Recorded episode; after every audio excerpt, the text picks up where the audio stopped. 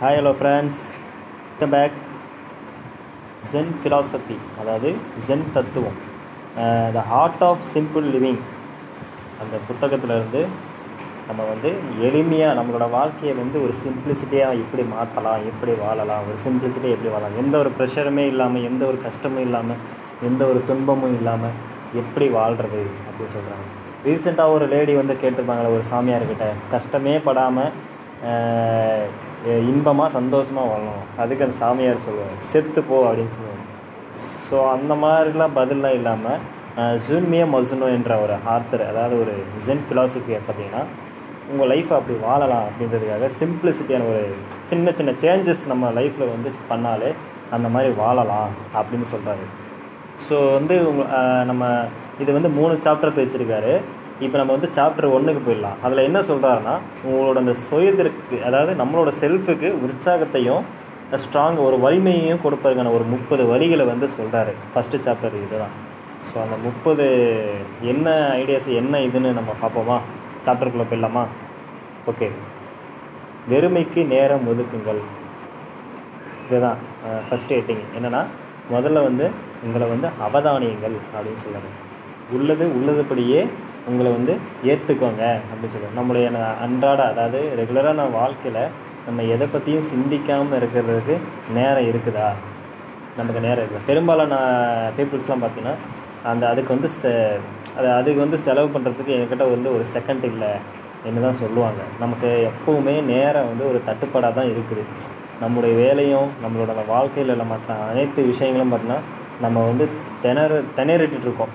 நான் நவீன இந்த டெக்னாலஜியான அந்த லைஃப்பில் பார்த்திங்கன்னா நவீன வாழ்க்கை முறையின் காரணமாக எப்போதையும் விட நான் இப்போ பார்த்திங்கன்னா நம்ம வந்து அதிகமாக கொஞ்சம் சுறுசுறு ஒரு பரபரப்பாகவே இருந்து விட்டுருவோம் டெய்லியும் கொஞ்சம் கூட ஒரு ரெஸ்ட் இல்லாமல் ஓடிக்கிட்டு இருக்கோம் எதையெல்லாம் செய்து முடிக்க வேண்டுமோ அதையெல்லாம் செய்ய ஒவ்வொரு நாளும் நம்ம பார்த்திங்கன்னா ஒரு செகண்டும் நம்மளால் முடிஞ்ச அளவுக்கு சிறப்பாக நம்ம வந்து முயற்சி செஞ்சுக்கிட்டே இருக்கோம்.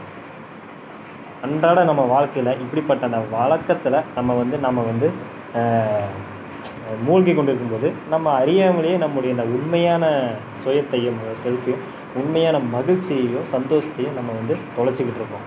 ஒரு நாளில் கொஞ்சம் ஒரு பத்து நிமிஷம் தனிமைக்கு வந்து நேரம் ஒதுக்குங்க அப்படின்னு சொல்கிறாங்க எதை பற்றியும் சிந்திக்காமல் இருக்க கொஞ்சம் நேரம் ஒதுக்குங்க. அந்த நேரத்தில் உங்களை சுற்றியுள்ள அந்த விஷயங்களில் நடக்கக்கூடிய விஷயங்களில் உங்களை அந்த மனம் வந்து மனசை வந்து சிக்காமல் இருக்கிறத வந்து நீங்கள் உறுதி செய்யணும். உங்களோட அந்த மனசில் பல எண்ணங்கள் வந்து படையெடுத்து வரும்.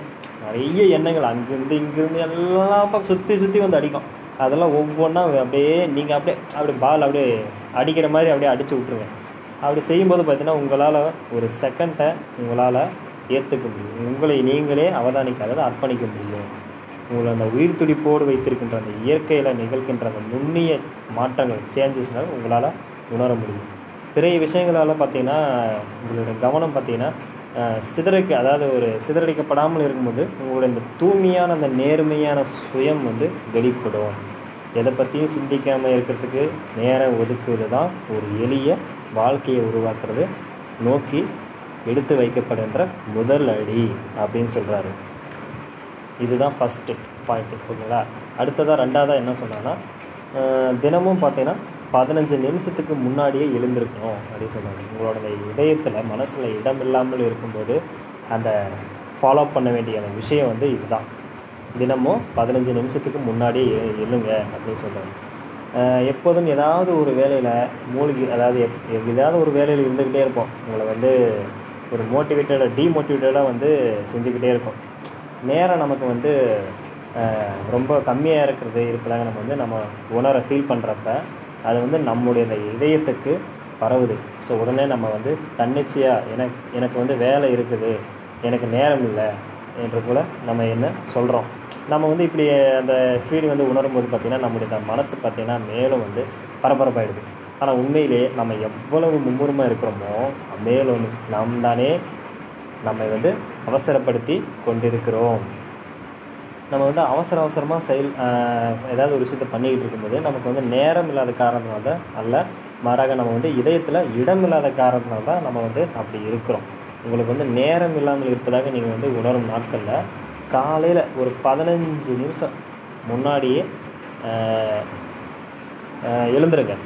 என்ன சொல்ல க பதினஞ்சு நிமிஷத்துக்கு முன்னாடியே வந்து நீங்கள் கண்ணு முடிச்சிருங்க கண்ணு முடிச்ச உடனே பார்த்தீங்கன்னா நன்றாக வந்து சோம்பெல்லாம் முழிச்சிட்டு அடி வயிறு வர மூச்சு இழுத்து விட்டுட்டு மெதுவாக அப்படியே சுவாசிங்க. உங்களோட அந்த சுவாசம் அப்படியே சீராகும் போது பார்த்தீங்கன்னா உங்களோட மனசு வந்து அப்படியே ஒரு திருப்தி ஒரு ஆத்மா அப்படியே அமைதியாக இருக்கும். பின்னாடி பார்த்தீங்கன்னா நீங்கள் வந்து காஃபியோ அல்லது ஒரு தேநீரோ டீயோ சாப்பிடும்போது உங்களை வீட்டு அந்த சாளரத்தின் அதாவது ஜன்னல் வழியாக வெளியே தெரிகிற அந்த வானத்தை வந்து பாருங்கள் பாடும் பறவைகளின் கீச்சொலிகளை வந்து செவிமடுக்கிற அந்த முயற்சி செய்யுங்க அப்படின்னு. அப்போ வந்து ஒரு வினோதமான விஷயம் வந்து நடக்குது. நீங்கள் வந்து சட்டுன்னு உங்கள் ம மனசில் வந்து கொஞ்சம் ஸ்பேஸ் வந்து உருவாகுது. காலையில் நீங்கள் பதினஞ்சு நிமிஷம் முன்னாடியே எழுந்துக்கிறதுனால உங்களுடைய அந்த ஓய்வில்லாத நிலையிலேருந்து மாயஜலமாக உங்களை வந்து விடுவிக்கும். அப்படின்னு சொல்லி ஸோ தேர்டே பாயிண்ட் என்னன்னு பார்த்தீங்கன்னா மூணாவது பாயிண்ட்டு அதிகாலை காற்றை வந்து ரசித்து அனுபவிங்கள் அப்படின்னு சொல்கிறாரு ஒரு நீண்ட ஆயுளுக்கான ஒரு துறவியினோட அந்த ரகசியம் தான் இங்கே இருக்குது அப்படின்னு சொல்கிறார் என்னென்னா அதிகாலையில் அது அந்த ஓசோன் காற்று வந்து நம்ம அந்த டைமில் தான் ட்ராவல் ஆகிட்டு இருக்கோம். அந்த காற்றுல ஸோ அந்த காற்றை வந்து நல்லா நம்ம சுவாசிக்கணும்.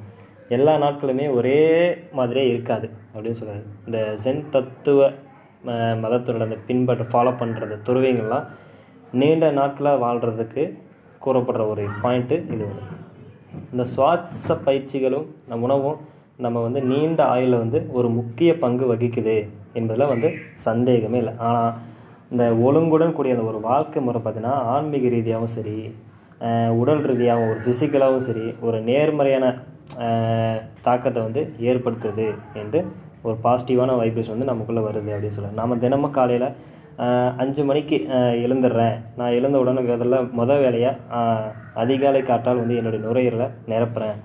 நான் வந்து வ வசித்து வருகின்ற அந்த மடத்தை சுற்றி நான் வந்து நடந்து கொண்டிருக்கும்போது பருவகால மாற்றங்களை வந்து என் உடலில் வந்து அனுபவித்து கொண்டிருக்கோம்.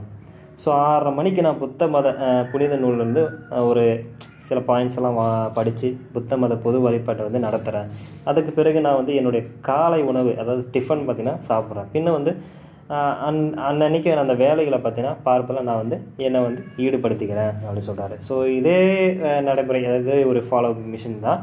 தினமும் வந்து நடக்குது. ரெகுலர் ஆக்டிவிட்டியாக பண்ணியிருக்கு ஆனால் ஒரு நாளை போல் மற்றொரு நாள் இருக்காது.